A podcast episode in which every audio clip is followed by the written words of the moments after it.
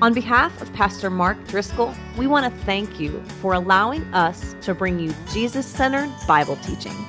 Like Pastor Mark always says, it's all about Jesus. To get all of Pastor Mark's sermons, blogs, books, and other content, please visit us at markdriscoll.org.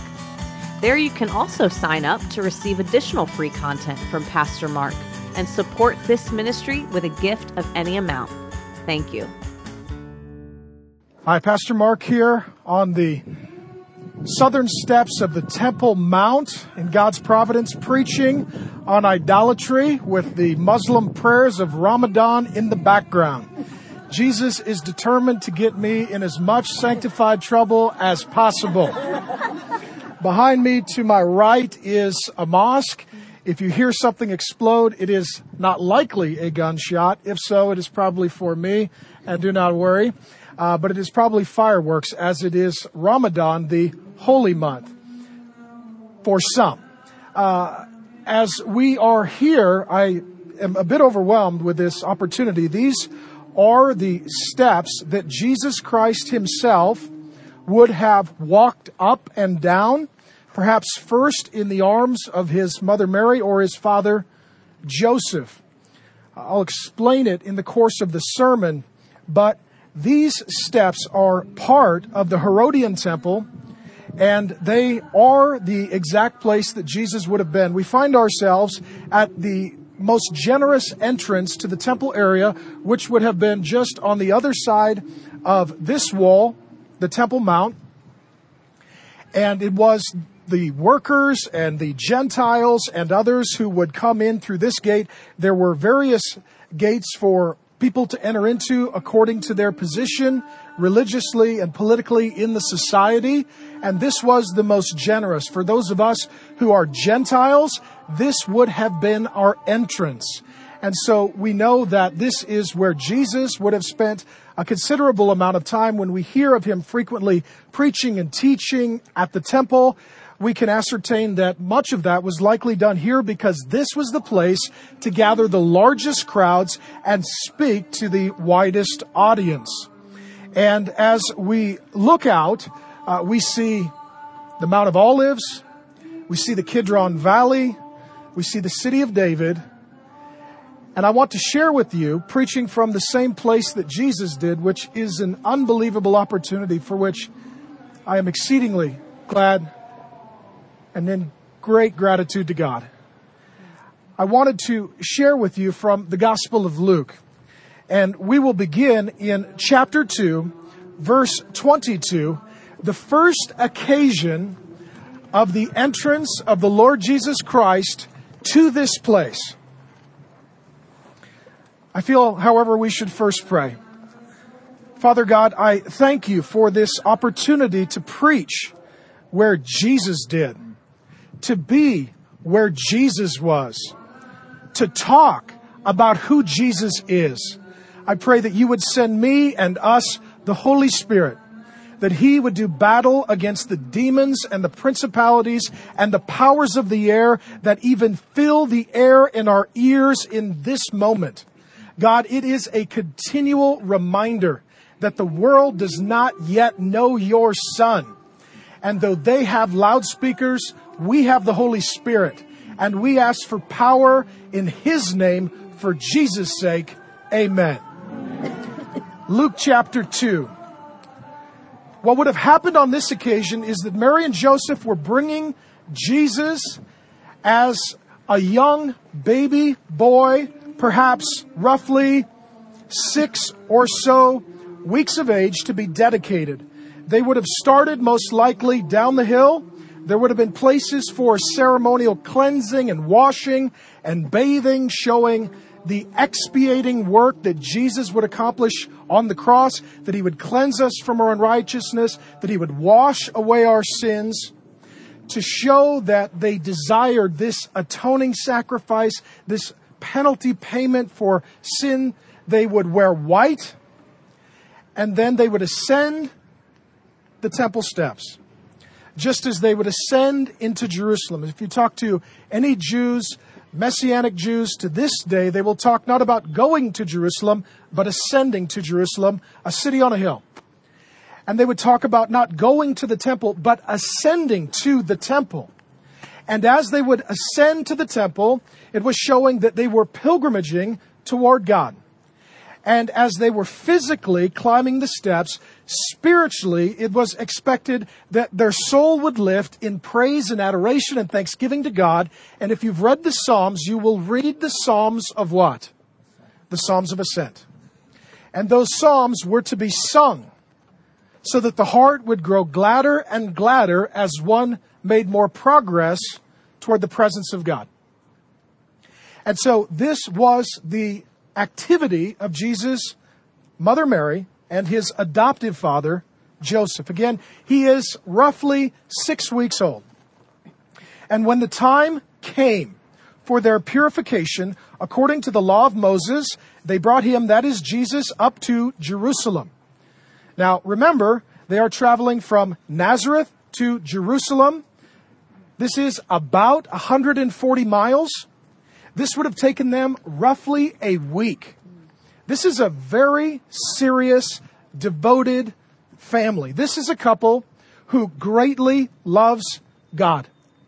This is a couple that is living in Nazareth, 140 miles away, a small town, perhaps 50, 100 people, very small in that day, not a great number of people.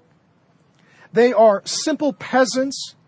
In all likelihood, both the mother and the father are perhaps illiterate, but they are devoted to Yahweh. They are devoted to the God of Abraham, Isaac, and Jacob. They are devoted to the God of the scriptures. And so when their son is born, the Lord Jesus Christ, they do according to the custom of the law of the Old Testament, and they bring him to the temple for his dedication. As it is written in the law of the Lord, every male who first opens the womb shall be called holy to the Lord. Indeed, Jesus was Mary's firstborn son. And to offer a sacrifice according to what is said in the law of the Lord. Now, as we read the totality of the Gospel of Luke, we hear this phrase mentioned on five occasions that they did according to what is said in the law of God. And it is showing us the devout nature of Mary and Joseph. Now, you must understand that Mary, when she was told that she would give birth to the Lord Jesus, she was probably a teenage girl, 13, 14, 15, 16 years of age.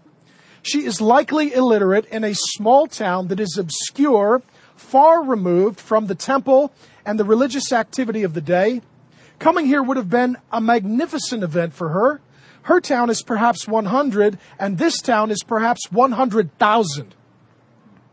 This is a simple young woman giving birth to God incarnate and carrying him in her arms as his mother in obedience to the scriptures because she loves God and she believes the scriptures. And this statement that she did according to the law of the Lord is articulated five times by Luke to repeatedly, emphatically, and clearly teach us his mother loved God and his father loved God. And for mothers and fathers who love God, this is the hope, the expectation, the anticipation that our children would grow up to love God, to worship God. And so when they are in the womb, we pray for them. When they are birthed, we dedicate them. And she is bringing her child here, the Lord Jesus Christ, to dedicate him. The story goes on. A pair of turtle doves or two young pigeons were offered. In that day, that was not the sacrifice that was expected. That was the sacrifice that was permitted in the law of Moses as an exception clause for the poor. Luke's gospel repeatedly mentions the poor. Luke shows Jesus was poor and he in fact had a heart for the poor and he was oftentimes beloved by the poor. He would feed the poor, care for the poor, encourage the poor, and give the poor promises of God's generous, lavish provision that was forthcoming in the kingdom of God. And Jesus' mother and father, though devout devoted to God and devout in faith, they cannot afford a typical sacrifice. What does this teach you? that ultimately it is not the size of the gift, but it is the heart of the worshiper and the degree of sacrifice that determines whether or not one's gift is appropriate in the sight of God. They are poor. They cannot offer a typical sacrifice. And so they give a sacrifice that is for those who are poor. Now there was a man in Jerusalem whose name was Simeon, and this man was righteous and devout, waiting for the consolation of Israel, and the Holy Spirit was upon him. This man, Simeon, he loves God. The Holy Spirit is confirmed in his heart and his soul and his mind that he is coming to that point that Paul will later call the fullness of time, that everything is coming together, that he is in a strategic moment, that everything in God's providence and sovereign rule over history is in alignment for something very significant to happen. And that inaugurates with the Son of God coming to the temple of God. When Jesus and the temple come together, we see the fulfillment of the old covenant and the inauguration of the new covenant. This is a new epoch in human history. This is the fulfillment of all prophecy. And Simeon, because of the revelation of the Holy Spirit, he is consciously aware of this. And he is waiting with eager anticipation and expectation for the revelation of God. And it had been revealed to him by the Holy Spirit that he would not see death before he had seen the Lord's Christ, the anointed one, the Messiah, the Savior, the deliverer, the long expected one. And he came in the Spirit. Luke is emphatic to repeatedly teach us about the Holy Spirit.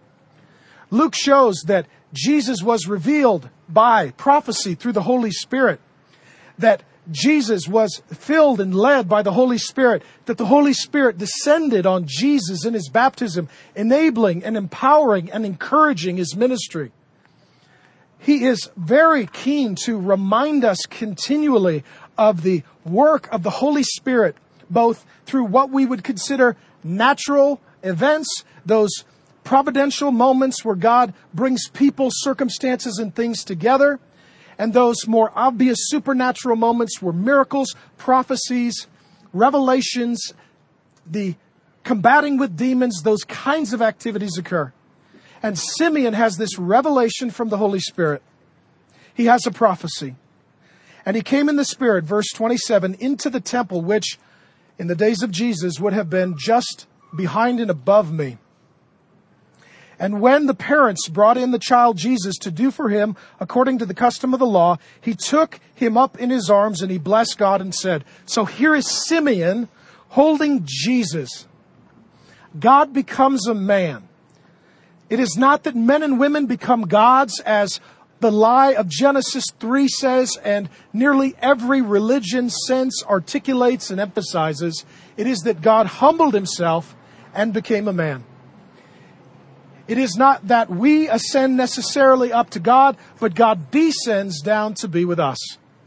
And Simeon has an occasion where he gets to hold God incarnate, the second member of the Trinity, the Son of God, the Lord Jesus Christ, in his hands. Where? In where? The temple. The temple. The story continues. Here is what he said Lord, now you are letting your servant depart in peace according to your word, for my eyes have seen your what? Salvation. This child is my salvation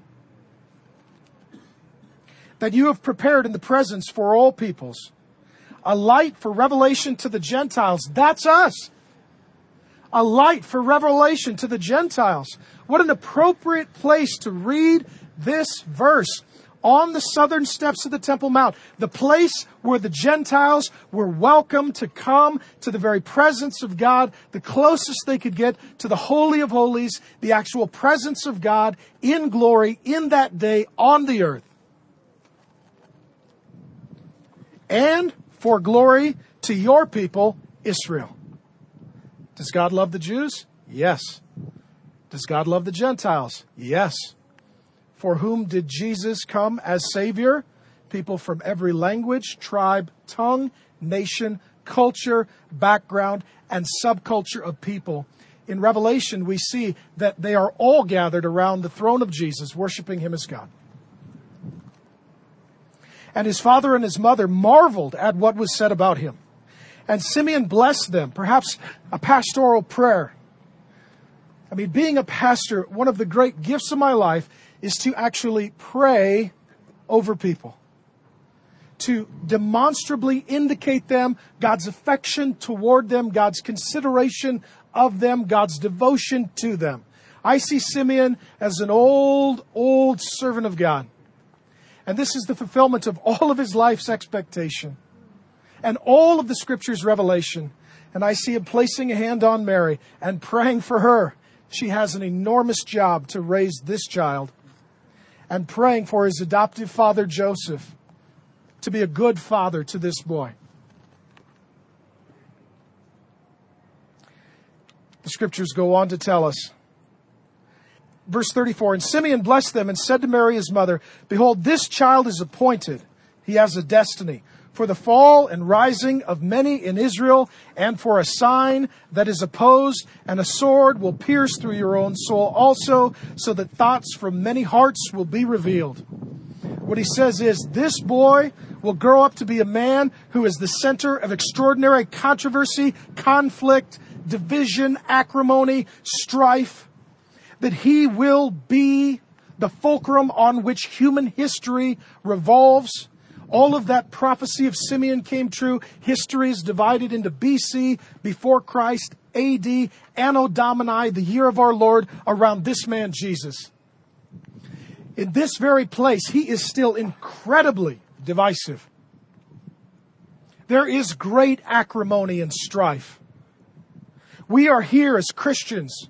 Behind us is the Wailing Wall with the Jews, and above us to the right is a functional mosque of the Muslims. We all disagree on this man. He is still a point of unity for those who love him and disunity for those who do not. It goes on to say, verse 36, and there was also a prophetess Anna, great respect given to this woman, the daughter of Phanuel, the tribe of Asher. She was advanced in years, having lived with her husband seven years from when she was a virgin. And then, as a widow until she was 84, she did not depart from the temple, worshiping with fasting and prayer day and night. You ever wonder if a grandma's prayers count? They do. This 84 year old woman had been praying day and night. She would devote herself to intercession that God's will would be done, that God's kingdom would come. Verse 38 And coming up at that very hour, she began to give thanks to God and to speak of him to all who were waiting for the redemption of Jerusalem. And when they had performed everything according to the law of the Lord, they returned into Galilee to their own town of Nazareth, about a week's journey back home. And this is all we know of the early years of Jesus. Luke chapter 2, verse 40 is all we know of Jesus' early years. We know of his dedication, and then we know of the beginning of his public ministry at roughly the age of 30.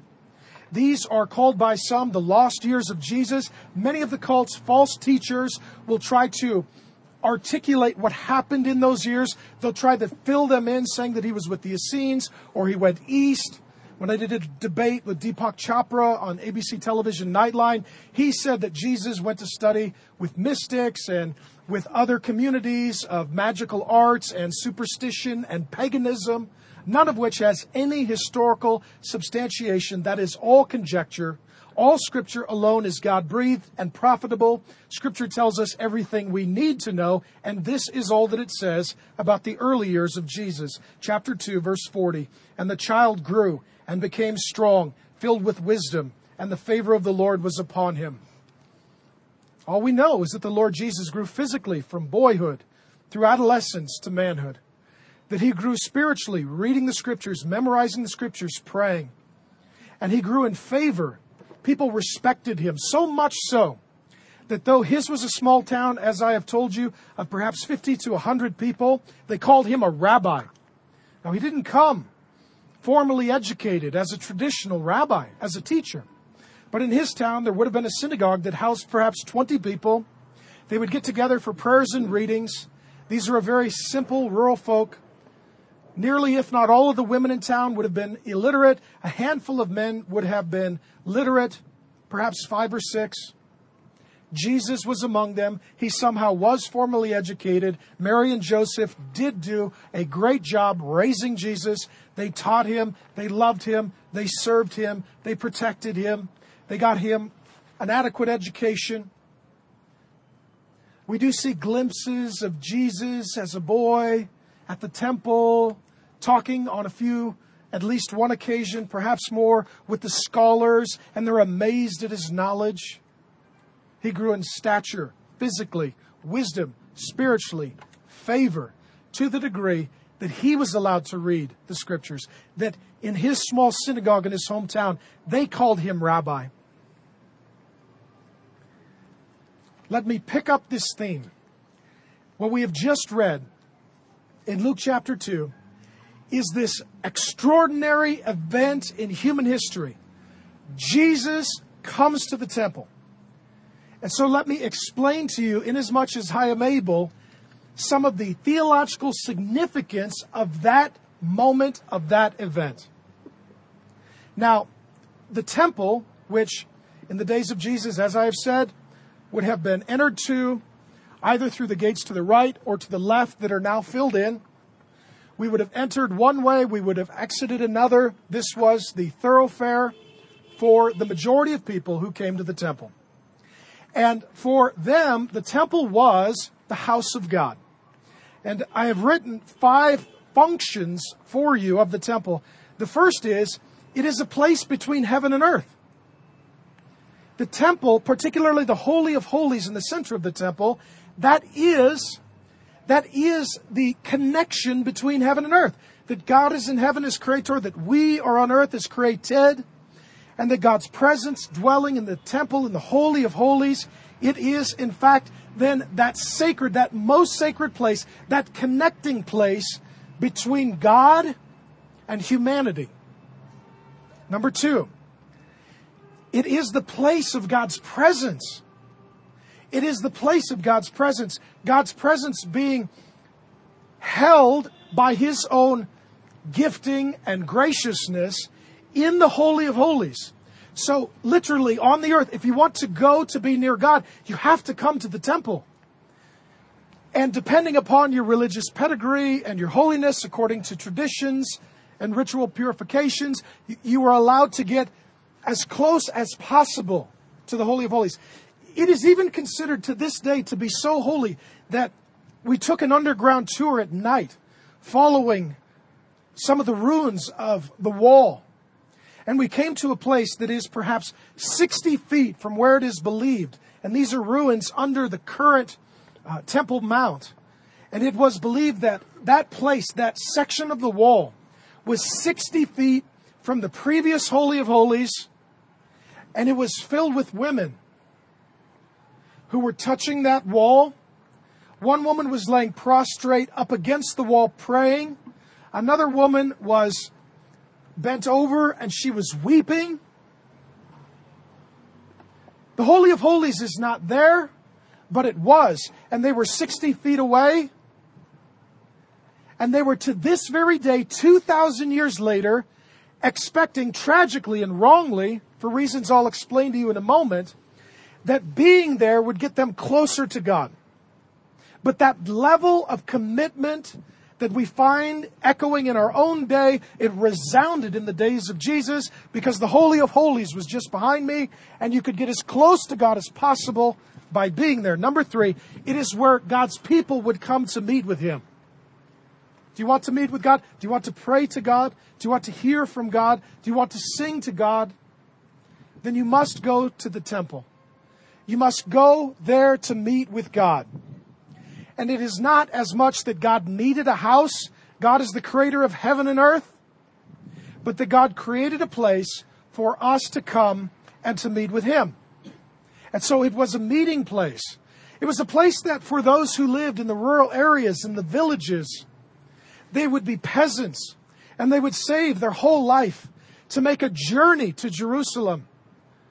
They had heard from their parents and their grandparents about what it was like to wash in the pools and to be adorned in white and to sense something of expectation and ascension, to, with God's people, sing the Psalms of Ascent and to walk into the great temple, to go from a town of a hundred, as most of the rural villages were, the places where Peter and Andrew and James and John and Jesus were from, and to ascend both physically and spiritually to meet with God in a town of a hundred thousand, a once in a lifetime event. Number four, it was the place that sin was atoned for. It was the place that sin was atoned for. The ritual purifications, the wearing of white, the offering of sacrifices was done for the remission of sin. That was their expectation, their anticipation. There was an acknowledgement that before a holy, righteous, and perfect God, as revealed in the more than 600 commandments of the Pentateuch, meaning book in five parts, the law of Moses alone. They were guilty and condemned. They were sinners by nature and choice, just like King David. They knew, as he said in the Psalms, I am wicked from my mother's womb. The, the city of David echoed the sentiment of David about the sinfulness of David and his descendants and they would come here to have their sin atoned for. And the way this would happen is the holiest man, at least by tradition, was the great high priest. He had to be a descendant. He had to be a descendant all the way back to the days of Moses through the Levite heritage, through the heritage of Aaron. He would be a man who would once a year undergo numerous bathings, cleansings. He would wear simple garments. He would confess his sins. He would be permitted by God's grace one day a year, Yom Kippur, Day of Atonement. The Jews simply called it the day. He would enter into the Holy of Holies and he would sacrifice for the forgiveness of sin. This was a place that much blood was shed. When fresh water was found, it was a great gift because there was a need for much cleansing. Many, many sacrifices were given here, and the most important sacrifice was Yom Kippur, Day of Atonement. On that day, two goats would be brought a goat of substitute and a goat that we will call the scapegoat. Now, the goat of substitute he would be prayed over, or it would be prayed over, confessing the sins of the people. This is a national event. And then that animal would be slaughtered, its blood would be shed, that it would substitute itself, paying the penalty for sin of death. The other goat, the scapegoat, the sins would be confessed, and that goat would be sent away. History records that sometimes God's people would literally chase it away. And it was that our sins were atoned for and they are taken away. And this is all leading up to the coming of Jesus. So when Mary holds Jesus tenderly in her hands, a poor peasant girl from the village of Nazareth, and she is ascending the steps wearing white, knowing that this is the sacrifice. Her son will ultimately die to pay for her sin. She is carrying in her hands the fulfillment of the entire sacrificial system, the entire Day of Atonement, the entire purpose of the nation of Israel, the construction of the temple, the consideration of the priests, and the sacrifices that are offered. This is magnificent. This is epic. This is historic. This is unprecedented. This is unparalleled. And all of this culminates, all of this sacrificial system in Jesus. And number five, the function of the temple was that it was the center of life and faith and worship. God's people were surrounded by enemies on every side. They were frequently destroyed and attacked. Many were martyred and murdered. Some lived in rural villages. And when they would come to this place, they could be together as God's people. Does community matter to you? Does fellowship matter to you? Does being with God's people matter to you? When you meet someone who is a Christian, do you feel an automatic connection with them like you've met a long lost family member? That was the kind of heartfelt community that would be cultivated here. It is where God's people would come to be together. It was the center of their life, the center of their faith, the center of their worship. Let me explain to you then about the temple. There were two. The first temple, the, the framework of which was given to King David, but he was not permitted by God to build it. Why? He was an adulterer, he was a murderer, he was a man whom God loved like the rest of us sinners but he disqualified himself for that great act. And so then the task was handed to his son, King Solomon. And King Solomon oversaw the construction of the first temple behind me up on the Temple Mount, and he dedicated it to the Lord, and God's glory dropped upon that first temple, and the people worshiped God. Over its history, at times, it was desecrated. By the times of Josiah, it had fallen into disrepair. There was ebbing and flowing throughout the history of God's people in the Old Testament of paganism and idolatry and lethargy. Ultimately, it was ransacked and looted by Nebuchadnezzar, and eventually that temple was destroyed. Until the time of Herod. Now, the line of Herod, I'll give you a little history goes all the way back to the times of Abraham, Isaac, Jacob. When Abraham slept with two women, he created two families. He created an Arab line and a Jewish line. And there was conflict between those boys. They grew up to be nations the nation of Israel, the nation of Edom. The Edomites are the line of King Herod. King Herod.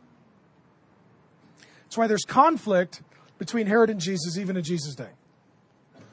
Nonetheless, under Herod the Great, the first Herod, the temple was rebuilt and he expanded the temple so that it was roughly twice as large as the original temple that Solomon built. There are a few reasons for that. One, likely to accommodate more people, and secondly, to include more commerce. He created a second temple, and the first portion of it was for sacrifices and the priests and for those who would come to worship God, and behind it was essentially a business district. It is where business would be transacted, and it was dedicated to Herod, and this man was a megalomaniac. As we saw the stones that were cut to build that temple, each of them is marked so that you know that all of these stones belong to Herod. It's his way of stamping his brand on every single stone. He wants you to know that he built this. He wants his monument next to God's. He wants his presence next to God's. He wants his kingdom next to God's. It originally came out of a vision of Ezekiel. He saw this Herodian temple. It came to pass. It stood for about 500 years. It was this temple that Malachi prophesied about in Malachi chapter 3, verse 1. He says this about 400 years before the birth of Christ Behold, I send my messenger, and he will prepare the way before me, and the Lord whom you seek will suddenly come to where? his temple. And the messenger of the covenant in whom you delight, behold, he is coming, says the Lord of hosts, the God who rules over all angels and demons. So, 400 years before the birth of Jesus, the prophecy is given that we'll know who Messiah is, we'll know who Savior is, we'll know who Deliverer is, we'll know who God incarnate is for two reasons. Number one, a messenger will go before him, preparing the way through preaching. Who is that? John the Baptizer. Number two, the Lord, and that's ultimately the Lord Jesus Christ, will arrive at what destination? The temple. So again, back to Mary carrying Jesus in her arms up the steps of the temple, ascending physically, spiritually, wearing white, singing and celebrating. She is fulfilling Malachi. She is fulfilling prophecy. And Jesus comes to the Herodian temple. Jesus comes to that place. We see a little later in Luke 2, 41 through 52, that as a young boy, Jesus was in the temple debating with the scholars. He was very theologically astute. He was a very devoted student of Scripture. His parents lost track of him. I'm sure Mary was absolutely terrified. Can you imagine that just for you mothers as an excursus and or you fathers?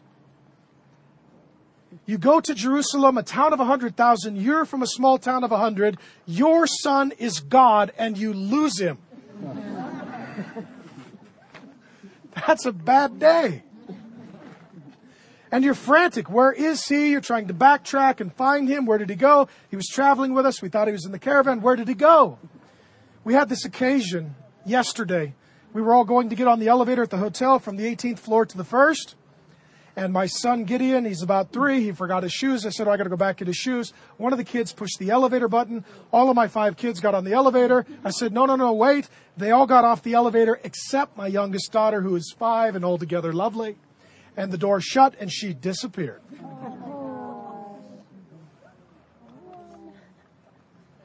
Do you know that feeling, parents? I had flip flops on. I had been shooting all day. I was absolutely exhausted, and I ran 18 flights of stairs in flip flops. The elevator went down to the first floor.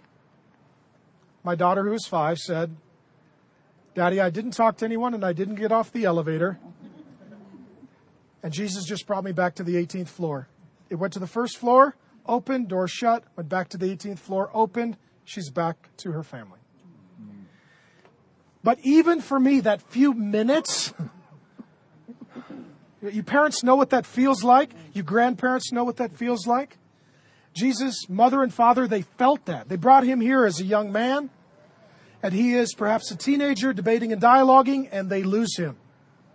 I want to take you through the times that Jesus came to the temple. That's the second that Luke records. And when they find him, they ask, Where were you? And he says, I was in my father's house. See, for others, this is a magnificent temple. And for him, it is just his dad's home. In chapter 4, verse 9 of Luke, we see that Jesus goes away for 40 days in the wilderness. He is fasting and praying. I would assume, presume, that he was studying and memorizing the book of Deuteronomy because when Satan comes to him, the last Adam, to tempt him and contort scripture as he did the first Adam, Jesus repeatedly quotes from the book of Deuteronomy. And we see in Luke chapter 4, verse 9, that Satan took Jesus and in some miraculous supernatural way brought him to what place? The pinnacle of where? The temple, to look over all of Jerusalem. And what Satan offered him was a kingdom without a cross. What he said to him was essentially, Jesus, if you will honor me, then I will give you whatever you want. And he was foolish enough to believe that Jesus wanted anything other than the glory of God the Father. And unlike the first Adam, the last Adam did not sin, but he was brought to the pinnacle of the temple. We see as well that Jesus was often in the temple, often speaking in the temple. Luke actually uses these words day after day. So being here in Jesus' earthly ministry, beginning at the age 30, for some three years until he was roughly 33 years of age. We get that by following the chronology of John and the number of Passovers and some of those variables. Jesus ministered from about age 30 to about age 33. And it says, day after day, as was his custom, he went to the temple, he preached, and he taught, and his fame grew, and the crowds followed him, and the multitudes would come to him. And it is not unlikely or impossible that he preached from these steps as the entry point for the largest number of people. It says this in chapter 19, 47, chapter 20, verse 1, chapter 21, verses 37 and 38, and chapter 22, 53. Jesus keeps coming to the temple to preach and teach. And then something very interesting happens in Luke 19, 45. He is filled with rage and anger, and he cleanses the temple because he says, You have turned my house, the house of my father, into a den of thieves and robbers. And that was all the result of Herod. See, the original temple did not have the addition that Herod created. Herod again created a business district behind the temple. He expanded the temple to include commerce and selling of goods. It was a very corrupt area. If you come to Jerusalem today, Jesus would have a lot of tables to throw over. This would take him a very long time. Everyone has something to sell. Everyone has something to give. Everyone has some hook, some angle, some relic, some holiness, some goodness to offer you. Buy this. It's from here. It's special. It's dedicated to the Lord. It's sacred. Jesus saw that and was furious. And he overthrew the temple uh, tables. He overthrew all of the merchants and he absolutely rebuked them for using God for gain that was shameful. And now I share you this reading from Luke 21, 5 and 6. In my opinion, these are the most important verses regarding Jesus and the temple in all of Luke's gospel, and it is echoed in other gospels. It is so important that the other gospel writers also include this. When we see Jesus first come to the temple, repeatedly come to the temple, everything culminates in this moment. This is Jesus' most important statement regarding the temple. Luke 21, 5 and 6. And while some were speaking of the temple, how it was adorned with noble stones and offerings, right? Herod had spent a considerable amount of money. He said, As for these things that you see, and he was showing them the temple. So you can imagine we ascended through the gates. We were in the temple. It was twice as large as the first. Everything was magnificent. No expense was spared. All of those who came to pilgrimage were absolutely impressed as they stood there gazing at the temple. They said, This is amazing. We've never seen anything this glorious, tremendous, and phenomenal. And here's what Jesus says As for these things that you see, the days will come when there will not be left here one stone upon another that will not be thrown down. Jesus promises to destroy the temple, to destroy, I told you, the place between heaven and earth, the place where God's presence dwells in the Holy of Holies the place where people came to meet with God, the place where sin was atoned for, the place that was the centerpiece of life and faith and worship and community. He promised that the temple would be destroyed, that not one stone would be left on the other. They were enjoying the temple that Herod had built. For them, it would have been the most horrific thing to hear that, like Solomon's temple, Herod's temple would be destroyed. Actually, when Jesus is put to death and he is run through a series of false trials, this is one of the charges that is leveled against him in Mark 14:58 and 15:29. Among their charges, he claims to be God. They have charges against him. One of them is he says that he will destroy the temple. Now, his claim to be God got him in trouble with the Jews and the Romans, and his claim to destroy the temple got him in trouble with the Jews and the Romans. The Romans had a great financial gain from the temple, and those who were Jewish had a great spiritual devotion to the temple, and so Jesus was here declaring war on everyone. Here's my question to you, and we, we've come many hours, we've journeyed for many days we find ourselves upon the steps to the temple where Jesus walked. And the question that I want to articulate in my remaining time is this Why did Jesus, why did Jesus destroy the temple? Why did Jesus prophesy and then fulfill his prophecy of the destruction of the temple. Why? That question is the question when it comes to the temple.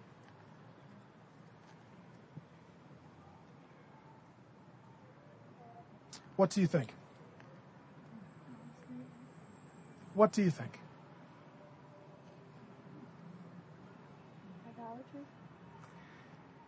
It was an idol. It was an idol. It's still an idol.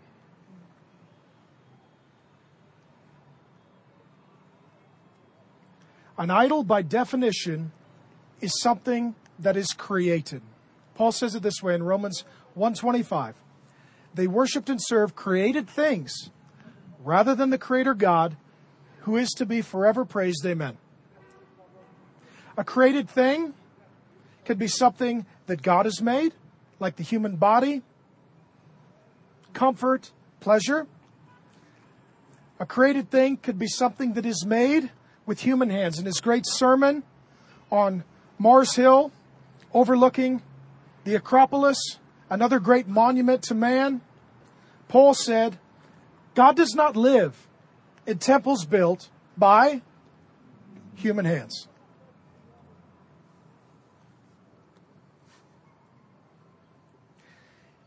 As we are here, we find ourselves in the place of the deepest rooted idolatry on all the earth.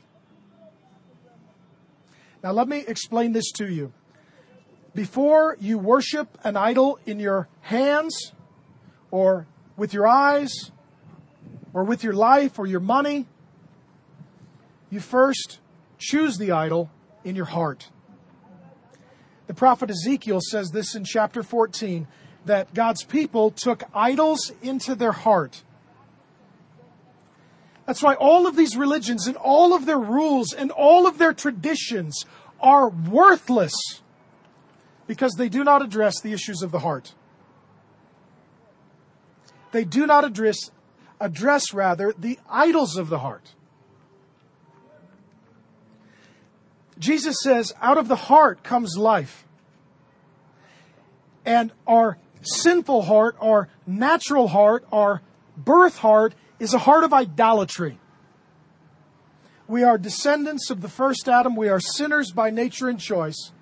We were created as the image bearers of God to reflect, to image, to mirror, to echo, to emulate, to show, to reveal, to glorify, to honor, to praise, to serve God. And what happens in sin is that we remain worshipers and we worship things that are created rather than God. And it starts by taking idols into our heart. Now, in the West, my hometown, the idols are secular. The idols are sex and money and fame and comfort and power and glory and prominence and prestige and making your name great and making your fame great. And in places like this, the idols are religious. And what tends to happen is that when the gospel of Jesus, the good news of Jesus, is often proclaimed, it is that sinners need to repent of their sin, and I've said it repeatedly, and it is such an important theme of Scripture, I repeat it consistently, that religious people also need to repent of their religion. That religion is repugnant and repulsive to God. That, that in fact, religion is the great idol Religion is the human effort to live by rules and keep score and count righteousness not by the gifting and imputation of Jesus by grace, but by performance and works, by devotion and committedness, by wearing of the right hat with the right color that indicates the right rabbi, or five times a day responding to the Muslim call to prayer as we have heard or going to the holy place, or following the holy man, or committed to the holy traditions, all of which is most unholy. It's idolatry. It's the worshiping of a teacher. It's the worshiping of a tradition. It's the worshiping of a religion. It's the worshiping of a place. I say this not in any hatred, animosity, or anger to our Jewish friends. They have been so gracious to us and loved me well and served me well. But to go to the wailing wall, it's not the Holy of Holies. It's a wall. To see them there 24 hours a day, seven days a week, bowing, worshiping, crying, screaming, putting their prayers into the wall. Thinking that if they put them there, they'll be closer to God because that wall is closer to God. So now the prayer is closer to God.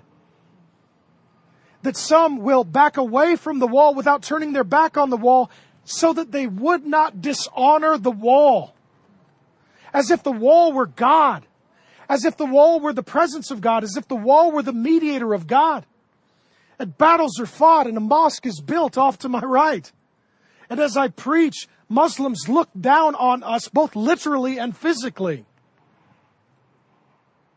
And five times a day, their cry goes out for the time of prayer.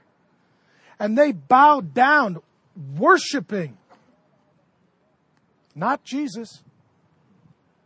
The religious ideology is steep, and even Christians are prone to our religious ideology and idolatry.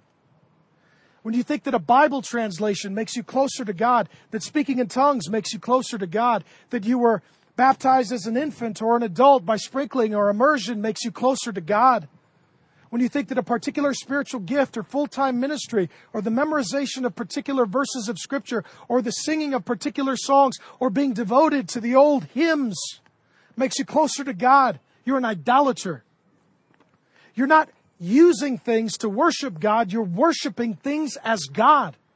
And idolatry is the inversion. It is taking God out of the center of our lives, the substance of our identity, the security of our salvation and it is putting someone or something else, again, secular people put in that place of preeminence and prominence. Food, so their God is their stomach. Sex, that's what Romans 1 says. Money, fame, glory, power. Religious people put there traditions, places, teachers. And the biggest idol on earth was the temple. It wasn't supposed to be. The problem wasn't in the temple. The problem was in the heart of the worshipers. And so Jesus said, He would destroy. He would destroy the temple. Isn't that amazing?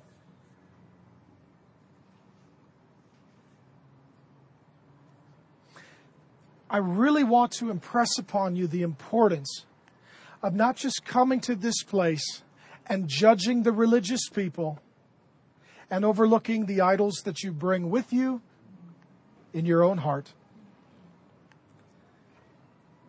We can have that same attitude as the man that Jesus condemns, telling the story that two men went into the temple to pray.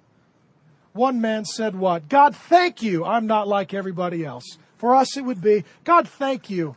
I'm not a Jew. I've met Yeshua, Messiah, Jesus. God, thank you. I'm not a Muslim and have to get down on my knees five times a day to pray eastward to a demon God. I said it. Thank you, God, that I don't belong to one of those whack job cults running around this place.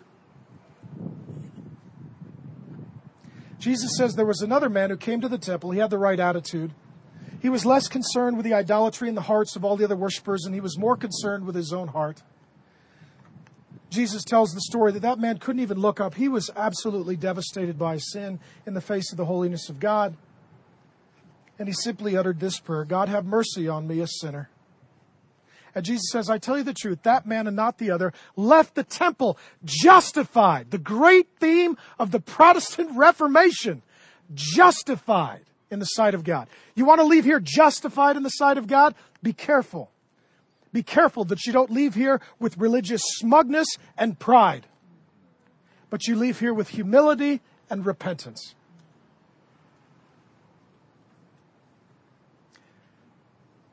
We know then that Jesus ultimately was murdered, crucified. Not far from here, in fact, but outside of the city. I went there today. I saw it.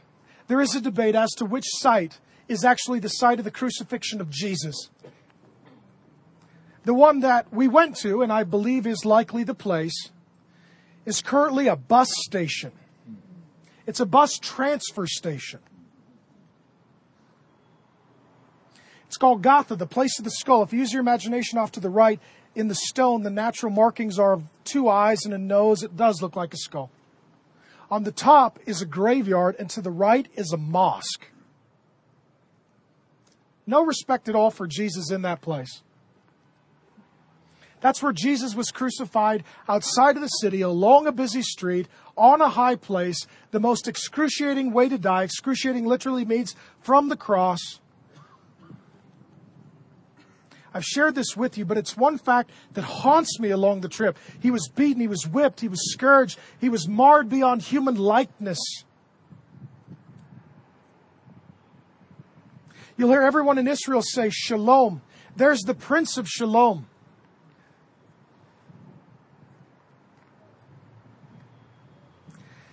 When I was in Ephesus about a week or two ago, we went into that archaeological dig and we saw those first toilets. I'm just continually haunted by this fact.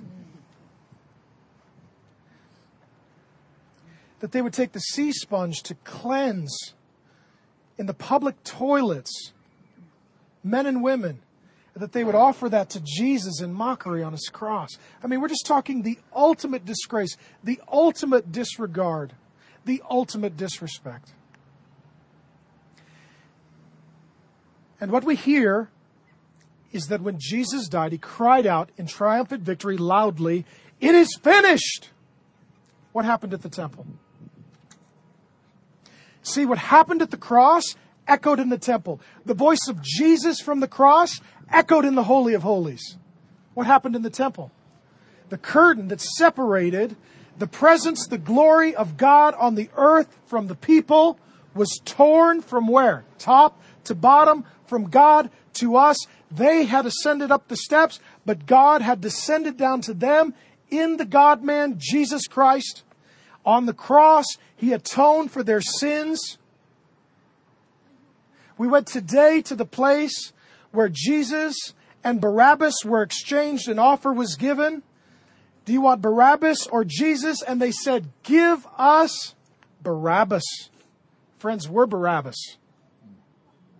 We are guilty, damnable. We should go to the cross and we should hang there and bleed and die. And Jesus went there for us. Just as Jesus exchanged himself for Barabbas, so Jesus exchanged himself for us. And behind me, in the temple, in the Holy of Holies, the curtain was torn from top to bottom signifying God's presence being unleashed on the earth. In the very place that Father Abraham had been, in the very place at the top of this mountain, where he was told, take your son, your only son, the son you love, put the wood on his back, have him climb up to this place, lay him down to be slaughtered and sacrificed. And as Abraham took the knife in his hand, the son of expectation that he had been waiting and longing for, an angel appeared. In fact, it was the angel of the Lord. That is Jesus Christ. When you hear of an angel of the Lord, it is an angel. When you hear of the angel of the Lord, angel meaning messenger, that's Jesus. He's worshiped as God throughout the Old Testament. Jesus comes down and stops Father Abraham on the hill behind me with a knife in his hand. Do not kill him. And then a ram was found in the thicket. And that ram was sacrificed. And the prophecy was given that one day another sacrifice will be provided to atone for sin. So that the children of Abraham, by birth and new birth, could come to have forgiveness of sin and fulfillment of Scripture. And here comes a son of Abraham, carrying his own wood, the beloved, anticipated, longed for, awaited firstborn son, carrying the wood to his place of execution. He willingly, just as Abraham's son did, laid himself down and he died. And the crucifixion of Jesus echoed in the place of Abraham. The sacrifice was offered. The prophecy was fulfilled. The temple was altered. The Holy of Holies was unleashed. The curtain was torn from top to bottom. Sin was atoned for. Scripture was fulfilled. Salvation was granted. And the earth has never been the same since, and neither will it ever be as it was before. Jesus rose from death.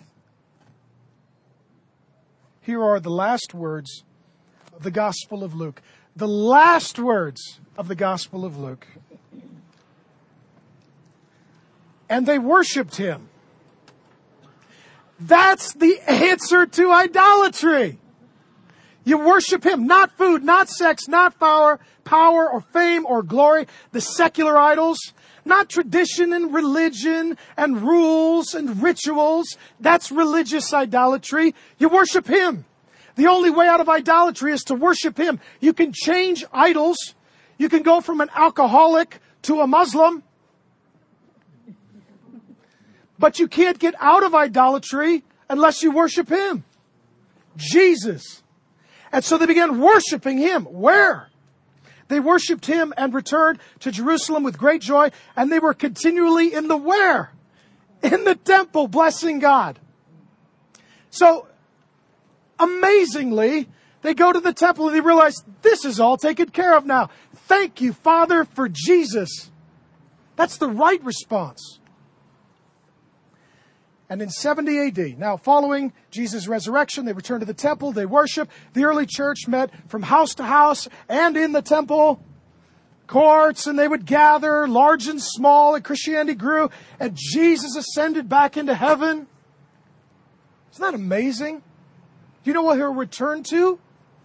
Mount of Olives. Right there. Zechariah 14 says, Jesus will return right there. He'll split it in half He'll create a valley.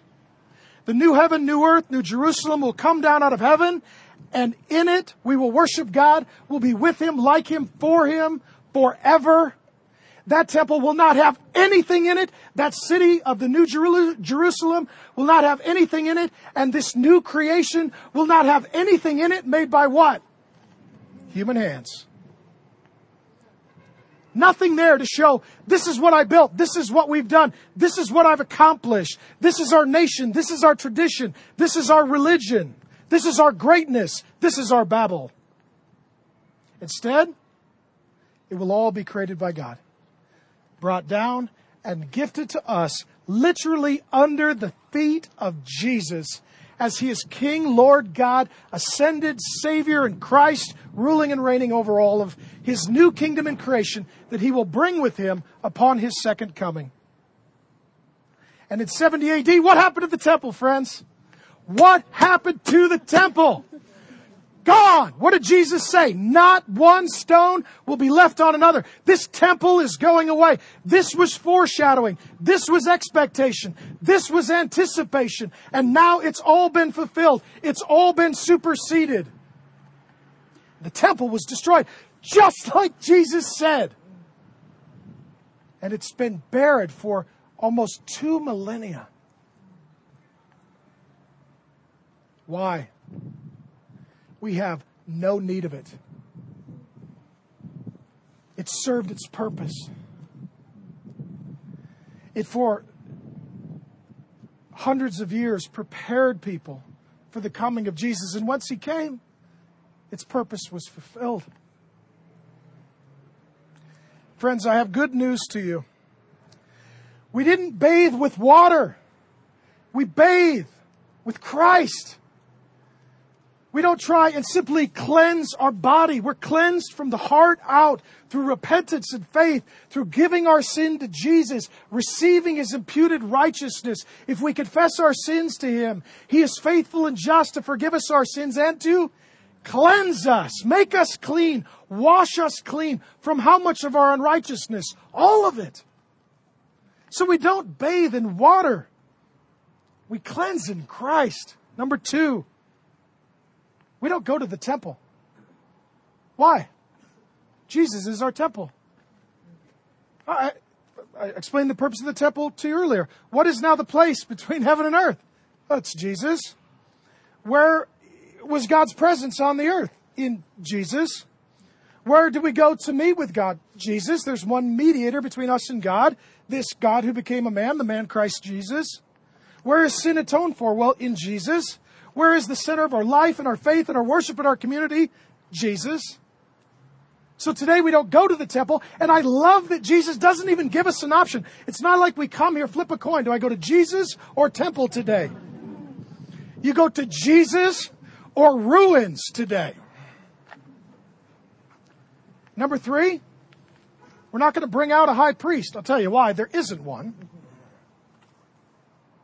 Because we don't need one. The high priest was the intercessor and the advocate. He would go between the people and God. He would, he would bring the people's sin to God and he would mediate and intercede. And the priesthood came to an end with Jesus. Why? Because he's our great high priest. He's our great high priest. Hebrews says, Hebrews 4:15, we do not have a high priest who is unable to sympathize with us in our weakness, that he has been tempted in every way as we are, yet without sin. Isn't that amazing? See, in antiquity, the high priest would live a separated life. He wasn't exposed to the temptations and the trials and the troubles that the average common person was. Jesus is a high priest who could sympathize. He's lived in obscurity, he's been poor beaten, spat upon, mocked, betrayed, disowned, abandoned, suffered, homeless, poor, broke, despised. Boy, there is a God, no matter what your circumstances, He relates to you, you relate to Him, and there is sympathy. Aren't you glad that Jesus is our high priest? And lastly, we do not come today to bring a sacrifice. We're not carrying lambs or pigeons or turtle doves in our hands. Jesus has atoned for our sins. John said it well Behold, the Lamb of God who takes away the sins of the world. Paul says, Christ, our Passover lamb, has been slain. God demonstrates his love for us in this. While we were yet sinners, Christ died for us.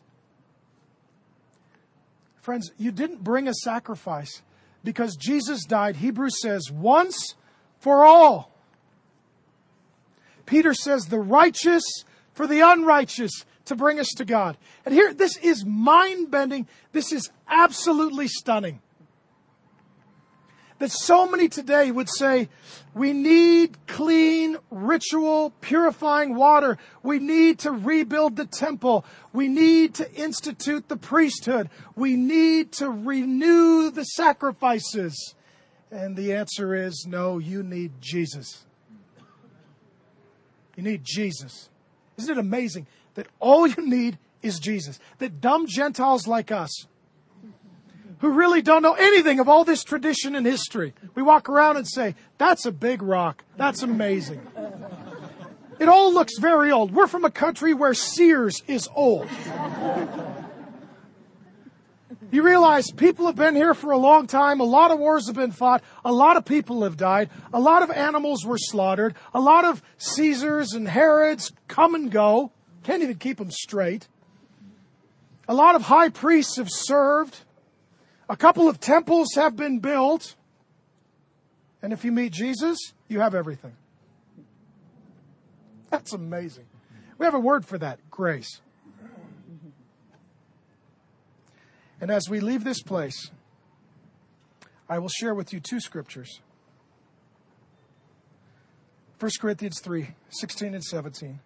Do you not know that you that you and you and you and you and you and you and you and you are what? God's? What's it say? What's it say? Temple. As we sit here on, on the steps of the temple that Jesus was preaching and teaching at, as we're in the place that Jesus stood, remember this. Through the grace of God, the death and resurrection of Jesus, our high priest, our temple, our sacrifice, we, by the grace of God, become the temple of God. That the Holy Spirit takes up residence in the sons and daughters of the Father, and He makes us the Holy of Holies. He chooses to dwell in us so that we don't need to go to Him, that He has come to us. That we don't need to go to a holy place, but that through the Holy Spirit we could be a holy people. That's why the Bible says that all Christians are a priesthood of believers, that our whole life is about ministry, that you're all priests in Christ, that you're all temples in Christ. Do you not know that you are God's temple and that God's Spirit dwells in you? If anyone destroys God's temple, God will destroy him, for God's temple is holy and you are that temple. Jesus says, I'll destroy the temple, but no one should touch my people. They are my temple as well. Secondly, I want you to remember Ephesians 2 19 through 21. So then, you're no longer strangers and aliens. We're no longer just dumb, pagan, idol worshiping Gentiles forced to come up the back entrance and forced to walk through Herod's market and go to the court of the Gentiles, but never really get to be in on the action. But you are fellow citizens with the saints and members of the household of God, built on the foundation, not of the stones of Jerusalem, but on the apostles and the prophets. Christ Jesus himself being our chief cornerstone. We build everything our church, our life, our family, our ministry, our legacy on him, in whom the whole structure being joined together grows into a holy temple in the Lord. That the church, we collectively, as you see these stones, you're a stone. That the church of Jesus Christ, all languages, tribes, tongues, nations, and peoples, it's no longer about stones, it's about people being stacked one upon another, serving according to their gifts, giving generously, growing to be more like Christ. Don't let these stones impress you as much as your brothers and sisters in Christ, whom together God brings as churches that are the church, the presence of God, the people of God. He uses this amazing metaphor. I want you to see it while we're here. You're supposed to see one of these stones as you, and the one next to it is your spouse, and the one next to that, a son, a daughter, a grandson, a granddaughter, a friend, other people who love Jesus, all being stacked one upon another to, as the people of God, be the temple of God, for the glory of God because of the Son of God.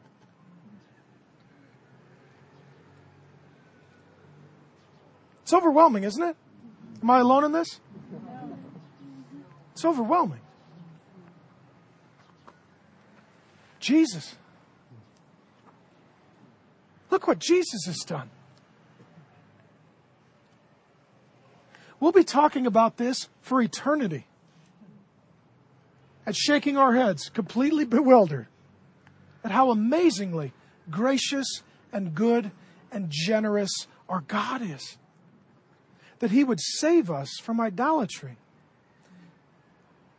That as Jesus was adopted by Mary and Joseph, that through Jesus He would become our proverbial big brother, that we would be adopted by God the Father, that we would be the family of God, that we would receive all the benefits and blessings that we would receive all the fulfillments of all of the expectation and prophetic anticipation of all of the scriptures, that God would come to identify with us, that He would die for us, that He would rise and ascend to prepare a place for us, and that together we will rise like Jesus did. And we'll be right to the left in the New Jerusalem, come down out of heaven to be with Jesus and we will be happy. Lord Jesus, we ask for your grace over Jerusalem. Jesus, we remember, we remember you weeping over Jerusalem, and you do today. may we depart here with tears in our eyes for Jerusalem and gladness in our hearts for Jesus. Amen.